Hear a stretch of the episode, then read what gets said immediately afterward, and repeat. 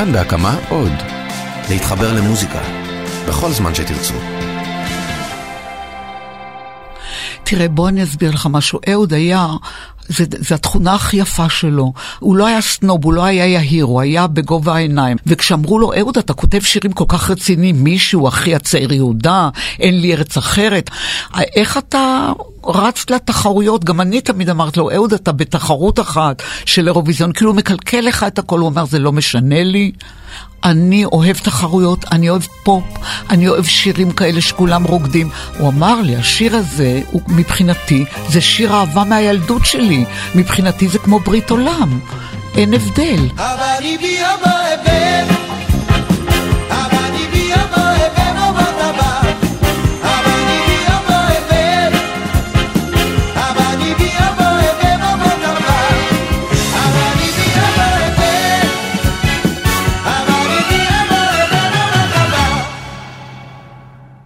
כאן רום אטיק, אתם מאזינים לשיר אחד. היום אנחנו חוזרים אל רגע ההיווצרות של שיר שהוא מעבר לקלאסיקה, שיר שהוא אירוע היסטורי בתולדות המדינה הזאת, וכמו שלפעמים קורה עם רגעים כאלה, שבזמן אמת מרגישים גדולים מהחיים, גם הסיפור של הבני בי נשמע כמעט כמו אגדה. אז את האגדה הזאת יספרו לנו הסולן, יזהר כהן. אני ידעתי שאני אגיע לשם, אני לא יודע איך להסביר את זה. וגם עופרה פוקס מנור, אלמנתו של מי שכתב את הטקסט, אהוד מנור. הייתה כזאת שמחה, כי באמת לא ציפינו לזה, אני מודה. אבל לפני הכל בואו נתחיל עם מי שהלחינה את השיר, נורית הירש. שלום, אני נורית הירש. היא אחת היוצרות החשובות במוזיקה הישראלית ומלחינה פוריה בצורה בלתי רגילה. בשנה הבאה נשב על המרפסת ולו להשיב ניתן את מחוגי הזמן יעשה שלום, יעשה שלום שלום עלינו ועל כל ישראל. ובסך הכל היא כתבה משהו כמו 1,600 שירים. ספרו לי, אני לא סופרת. היא בת 74, עדיין מתאמנת כמעט כל יום על הפסנתר, עדיין מופיעה עם השירים האלה, ולמרות שהיא מעידה על עצמה שהיא... חננה אמיתית. האמת שמדובר באישה די מגניבה. אני מאוד מעודכנת. אני מאזינה לכל דבר. החל מאד שירן, וכלה בסטטיק ובן אל וג'יין בורדו ומי שאתם רוצים, אני מאוד מעודכנת. את לפעמים שרה לעצמך שירים כאלה? אני אף פעם לא שרה לעצמי, חוץ מ-shape of you.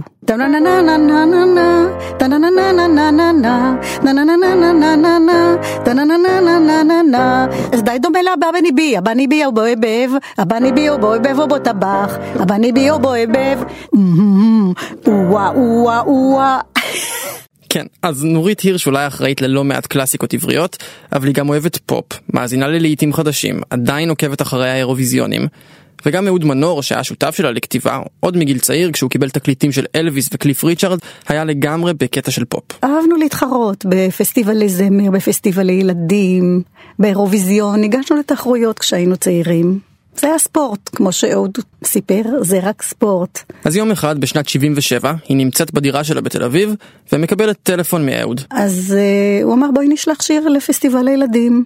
אמרתי, בכיף. חיפשנו רעיון, אז אהוד הגאון עלה בדעתו הרעיון של שפת הבט. שאלתי אותו מאיפה זה בא לך. זאת עופרה פוקס מנור. תמיד דיבר על זה שהם uh, בגיל 12, 13, 14, בבנימינה.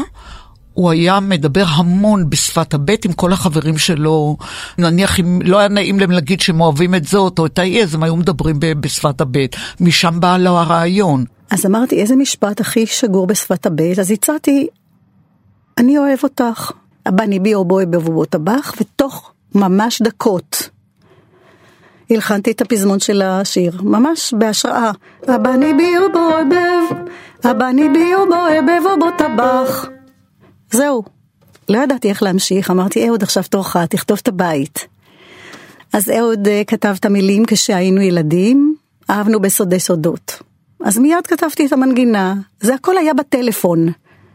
כשהיינו ילדים, אהבנו בסודי סודות. אז תוך כמה דקות כבר היו להם בית ופזמון, אבל עכשיו נורית הרגישה שחסר איזה משהו, אולי זה חלק אמצעי שישבור את השגרה. אז היא הרימה טלפון שוב לאהוד, ואמרה לו, אולי אני אכתוב קודם את המוזיקה, ואחר כך אתה תתאים לזה מילים. ואז כתבתי...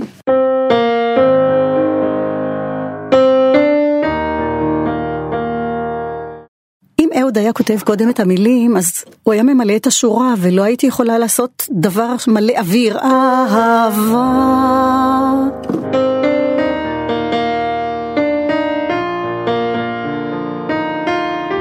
וכולי, וחזרנו לפזמון. ואז אמרתי, נלך עד הסוף. נתקתק את הפזמון מאה אלף פעמים, עד שהקהל יקלוט אותו. יש לנו שלוש דקות לכבוש את הקהל. בלי בושה, חזרתי עליו שמונה פעמים. בסוף. ובלי בושה עוד יותר, עליתי במודולציה בסוף עוד. אבני ביו בוהבב, אבני ביו בוהבב ובו טבח. זה השאיר אנשים בהלם. ככה יצאנו לדרך. וככה תוך פחות מיום כבר היה להם שיר ביד. בהתחלה הם תכננו לשלוח אותו לפסטיבל שירי הילדים, אבל ברגע שהם סיימו הם הרגישו שהוא טוב מדי והחליטו לנסות לשלוח אותו לפסטיבל הזמר והפזמון. באותה תקופה, של ערוץ אחד בלבד ושל תעשיית מוזיקה קטנה, הפסטיבל הזה היה חתיכת big deal. כולם רצו להופיע בו, כל שנה יצאו ממנו להיטי ענק, ובשנת 78 גם הוחלט לראשונה שהשיר הזוכה יישלח לאירוויזיון. בקיצור, היה צריך למצוא חתיכת מבצע. בהתחלה הם חשבו על להקת הכל עובר חביבי, אבל הם לא ממש התלהבו מהשיר, ואז לעופרה היה רעיון. אי שם עמוק בתוך תוכנו זה קרה חמש שנים לפני כן, בשנת 73. אה, אהוד כתב הצגה שקוראים לה לילי גם. באתי לפרמיירה, הייתי קצת מעורבת, הייתי בהיריון עם הבן שלי יהודה, והנה אני רואה על הבמה מקסים, בחור משגע, מלא בטלטלים, ששר מדהים, וזה יזהר כהן. כל זיכרונות ימים ימימה החלומות הראשונים בחור יפהפה. כל הטלטלים האלה, ותימני, אני זוכרת את השיחה, הוא יכבוש את אירופה, וצדקתי כנראה. צילמתי אותו בראש. ירושלים בתחילת 78 יזהר כהן היה בן 26, ומאחוריו כבר היו הרבה שנים בעולם הבידור. אני הבן של סולימאן הגדול, הכרתי את כולם, אני גדלתי על הברכיים של אושיות התרבות הישראליות, אני גדלתי בכסית. מגיל שנתיים אני זוכר את עצמי מאחורי קלעים של כל המופעים בארץ, והייתי אמה מלא של כולם, וגדלתי עם, ה, עם הראש הזה, האחר, השונה, של הבוהמה התל אביבית של אז. הוא שירת בצוות הוואי נחל, וכבר אז הוא הפך לסולן בולט. שהיה בינינו אחרי שהוא השתחרר, הוא המשיך לשיר, ואז התחילה גם תקופת נדודים. אני נוסע בנסיעות אינסופיות, לומד בהוליווד, לומד בלונדון, לומד בפריז, לומד, אה, כל העולם רודף אחריי, אה, רוצים להחתים אותי, כל החברות בעולם. אני נוסע בלי סוף עם אה, להקות ייצוגיות של מדינת ישראל, אני הייתי שגריר המון המון שנים של המדינה, וככה אני בריצה מטורפת של גיל מדהים. מדי פעם אני קופץ לארץ, משתתף באיזה פסטיבל, מוציא איזה להיט וחוזר ל... לנסיעות. באחת הפעמים שהוא חזר לארץ מאחת הנסיעות האלה, הוא החליט שהוא צריך לשבת ולדבר עם האמרגן שלו, שלמה צח. אני אומר לו, תקשיב, הנסיעות וכל הלימודים וכל המסיביות הזאת, אה, אני עוצר. ואני עכשיו יושב פה לעשות, כמו שנקרא, קריירה יותר... יותר ממוסדת, אני יושב ועושה את התקליטים כמו שצריך והכל, ואיך שאני מתיישב, אני אומר עכשיו אני אשב קצת בארץ ואני אעשה את הקריירה כמו שצריך, לא ידעתי מה מחכה לי מעבר לפינה. ואז הגיע הרעיון של עופרה. קודם כל לאהוד אמרתי, אהוד, יזהר ישיר את השיר. הייתי מאוד determined, מאוד uh, עקשנית בעניין הזה. מאוחר יותר אמרנו גם לנורית, ונורית קפצה ואמרה נהדר. עכשיו רק צריך להציע ליזהר. אני נמצא בנסיעה שביקשו ממני חברים להצטרף למופע של להקת בת שבע בתיאטרון ירושלים. אני נוסע לשם, כמובן עם כל החברים, באוטובוס של הלהקה, והמופע מתחיל, ואז ניגש אליי איזה מישהו, כנראה מנכ"ל התיאטרון או משהו כזה, הוא הכיר אותי, הוא אמר, יזהר, אה, אימא שלך אה, מחפשת אותך, היא התקשרה שתתקשר אליה דחוף. כמובן שנבהלתי, חשבתי שקרה משהו במשפחה חס וחלילה. אני זוכר שיצאתי לפואיה והיה שם טלפון עם אה, שקלים. אה, אז אני לא זוכר אם זה היה שקלים או אגורות, לא יודע. ואני מצלצל, אמא, מה קרה? בפאניקה. היא אומרת, שום דבר, שום דבר, אהוד מנור מחפש אותך, אבל הוא בפאניקה מחפש אותך, הוא רוצה שתתקשר אליו. אז אני מכניס עוד מטבע ואני מצלצל לאהוד מנור באמצע הלילה. הוא אומר לי, מחר בעשר תהיה בכל ישראל, אה, פה בקריה. אוקיי, יזהר הגיע למחרת בבוקר, אהוד סיפר לו על הרעיון, ומשם הם נסעו מהר לבית של נורית הירש בתל אביב. עלינו אליה, התיישבה על הפסנתר והשמיעה לי טה נה נה נה נה נה נה נה טה נה נה נה נה נה נה נה נה נה נה נה זה נשמע כמו איזה מוזיקה יפנית או משהו. והוא שר מיד. יזהר הוא כוכב, במלוא מובן המילה. כבר ראיתי את התמונה, איך זה ייראה על במה. כי הוא עוד התאים לה, למה שרציתי לעשות על במה. אני הראשון שרקדתי על במה, אני הראשון שהבאתי פייטים לבמה, טפרתי. אתה יודע, הייתי מאפר את כל הגברים המצ'ואיסטים של אז בסתר. כבר הבנתי שעם השיר הזה אני אוכל להביע ולהוציא מתוכי את ה vision שלי. אז יזהר בעניין, ועכשיו צריך להקליט את השיר כדי לשלוח אותו לפסטיבל. אז נורית מתחילה לעבוד על העיבוד, זה היה בתקופה של הבי ג'יז, הלהקת הבי ג'יז, הפריחה של הלהקה הזאת, והם היו משתמשים בכלי אלקטרוני שקראו לו סטרינג אנסמבל. זה היה מין אורגן כזה, עוד בטרם הפסנתרים המשוכללים. ואני אמרתי, אני לא זזה בלי הצליל שהיה אז הכי מודרני. וטומי, בעלי האולפן טריטון, היחיד בארץ שהיה לו סטרינג אנסמבל. ואז התרציתי וכתבתי את ההקדמה.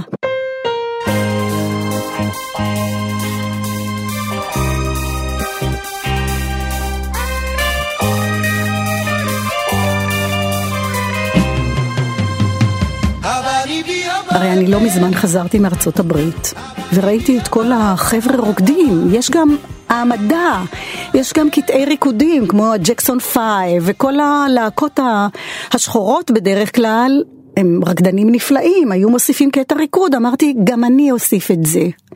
ועוד לא היה באירוויזיון קטע כזה, שפתאום השיר מפסיק ומתחיל ריקוד. ואז כתבתי,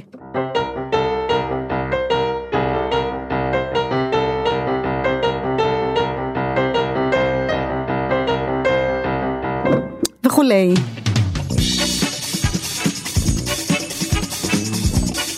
ואמרתי לחבר'ה, אתם תרקדו. ולקחנו כוריאוגרף את שלמה מורוזמרין רק בשביל הקטע הזה, ואפילו אני המצאתי את התנועה האחרונה של יזהר, כשהוא מניף את היד אל על. הבני ביו בוי בבו בו טבח. בבח הוא הרים יד לשם סיום, וזה זכויות יוצרים שלי. ההיוון הזה, ואני שמחה על הרעיון שלי להוסיף קטע ריקוד, זה הכניס עניין. אני זוכר שהקלטתי את השיר שעתיים לפני שטסתי לניו יורק, להופעות שם. זה היה בכיכר המדינה, הגעתי לאולפן, שרתי, ומשם עם המזוודות לשדה התעופה. ואני לא אשכח את הרגע, הייתי בווילג', צלצלו אליי לדירה של חברים שלי, שביליתי איתם כל סוף השבוע. שמעתי את הטלפון מחדר מדרגות, ורצתי, פתחתי מהר את הדלת. ככה יתחיל דרך אגב, או הסדרה או הספר שלי, שאני אכתוב, אה, אני מקווה שלא עוד הרבה שנים. זה מתחיל בזה שאני רץ ככה, מתנשף במדרגות ומרים את הטלפון,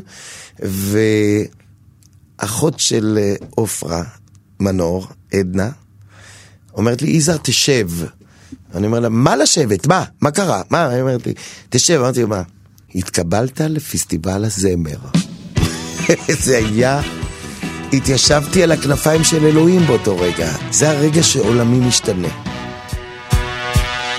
הבני בי התקבל לפסטיבל הזמר, הצוות נכנס לתקופה של חזרות אינטנסיביות, יום יום, ושלושה חודשים אחר כך, פרס ראשון, גבירותיי ורבותיי, פסטיבל הזמר תש"ל. זאת רבקה מיכאלי אגב, נוסע גם לאירוויזיון, יזהר כהן, להקת א' ב', שירם של אהוד מנור ונורית הירש. ואז זכית, יש איזה חודש וחצי עד לאירוויזיון. אתה כאילו הופך להיות הנציג, אני לא יודע איך להסביר לך, אז זה כמו... אני חושב שרק בתקופת התנ"ך היו דברים כאלה. אתה הנציג של כולם, אפילו של בעלי החיים של המדינה, לא רק של האנשים. הרגשתי שזה הייעוד שלי, זה נתן לי המון דרייב, זה נתן לי את, את כל הכוח. באפריל 78, יזהר, נורית ואהוד עולים על המטוס וממריאים לאירוויזיון בפריז. Mesdames, Mesdemoiselles, bonsoir. Ici Paris. אהוד לא רצה בכלל לבוא. אני התחננתי בפניו, אהוד, בוא תהיה איתנו, אתה חלק מהשיר, עושה טובה ובא. בא עם הסנדלים שלו, עם התלבושת המושבניקית שלו.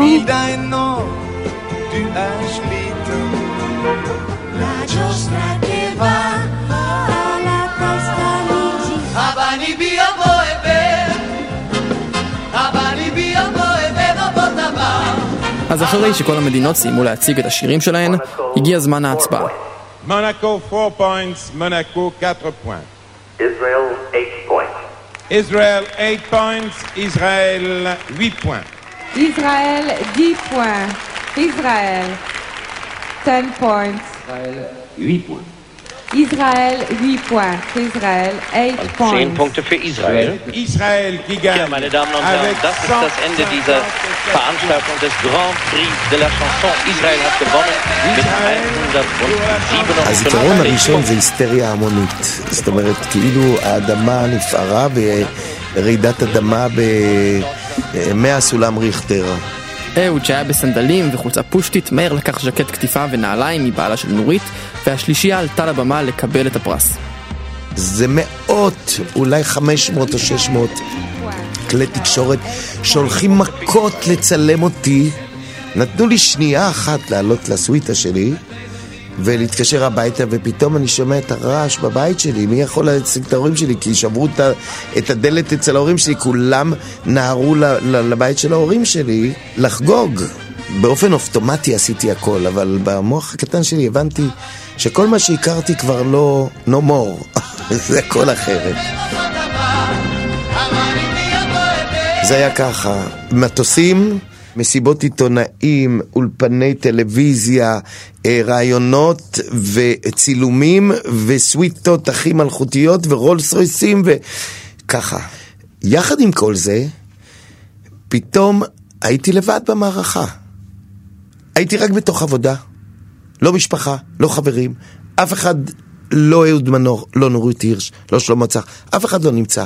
אני לבד מתרוצץ ומתרוצץ ומתרוצץ ומתרוצץ ומופיע. אני מקום ראשון בכל המצעדים של הטלוויזיה פה ושל הזה. בכל מקום מקבלים אותי כמו הנסיך האולטימטיבי, אבל אני לבד. ולא ידעתי שאני אני נופל למקום אה, של חרדות קשות. אז אה, כבר כשהגעתי לארץ אה, במצבים מסוימים לא הייתי יוצא מהבית, התחלתי להמציא כל מיני וירוסים, הייתי יושב שבוע במיטה, ואז הייתי מעז, ואז חודש, ואז, ועד שהיה לי את ההתמוטטות עצבים, שריסקה אותי. וקמתי ממנה, לקח לי מספר שנים, שזה היה, זה היה הגיהינום של חיי, אבל מזלי שהייתי עדיין צעיר, לא ויתרתי. וחזרתי, בגלל זה חזרתי לאירוויזיון, כי שם היה לי הבור, והייתי חייב לחצות אותו שבע שנים אחרי, עם עולה עולה. אבל את השיר הזה אתה מנגן שר עד היום בהופעות. איך אתה- אפשר שלא? אתה נהנה כשאתה שר אותו, או שאתה מאוד, מרגיש כלוא מאוד, בתוך מאוד, הדבר מאוד, הזה? לא, לא, לא, לא, לא. לא. לא מרגיש כלוא אף פעם עם השיר הזה. אף פעם. אם, אם אפשר למצוא מילה שהיא הפוכה מכלא, זה יהיה הבני בי. אתה מבין? זה שיר משחרר, ואני אומר ל- לקהל אחרי זה, יא אללה. אני כבר uh, בן 66 ואני עדיין צריך לרקוד כמו שרקדתי בן 25, אתה מבין? אבל אני רוקד את זה והכל כי זה... זה לדעתי ציפרלקס. השיר הזה. שכל כך הרבה שירים, עשיתי כל כך הרבה להיטים, יש שירים ענקים, יש שירים שהיו חגיגה היסטרית. אבל השיר הזה, אני חושב, גם בלוויה שלי ישמיעו אותו, גם בעולם הבא אני אצטרך לשיר ולרקוד אותו.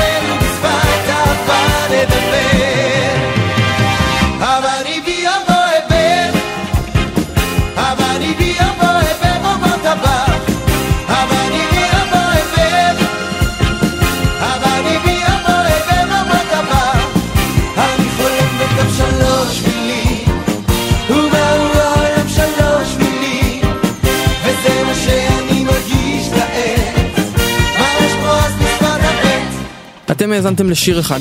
הפקתי את הפרק הזה יחד עם אייל שינדלר, טכנאי ההקלטה היה אסף רפפורט, איתי בצוות גם ניר גורלי. פרקים נוספים בסדרה ופודקאסטים אחרים שלנו אפשר למצוא בכאן.org.il/פודקאסט. תודה שהאזנתם, אני רום אטיק, ביי ביי.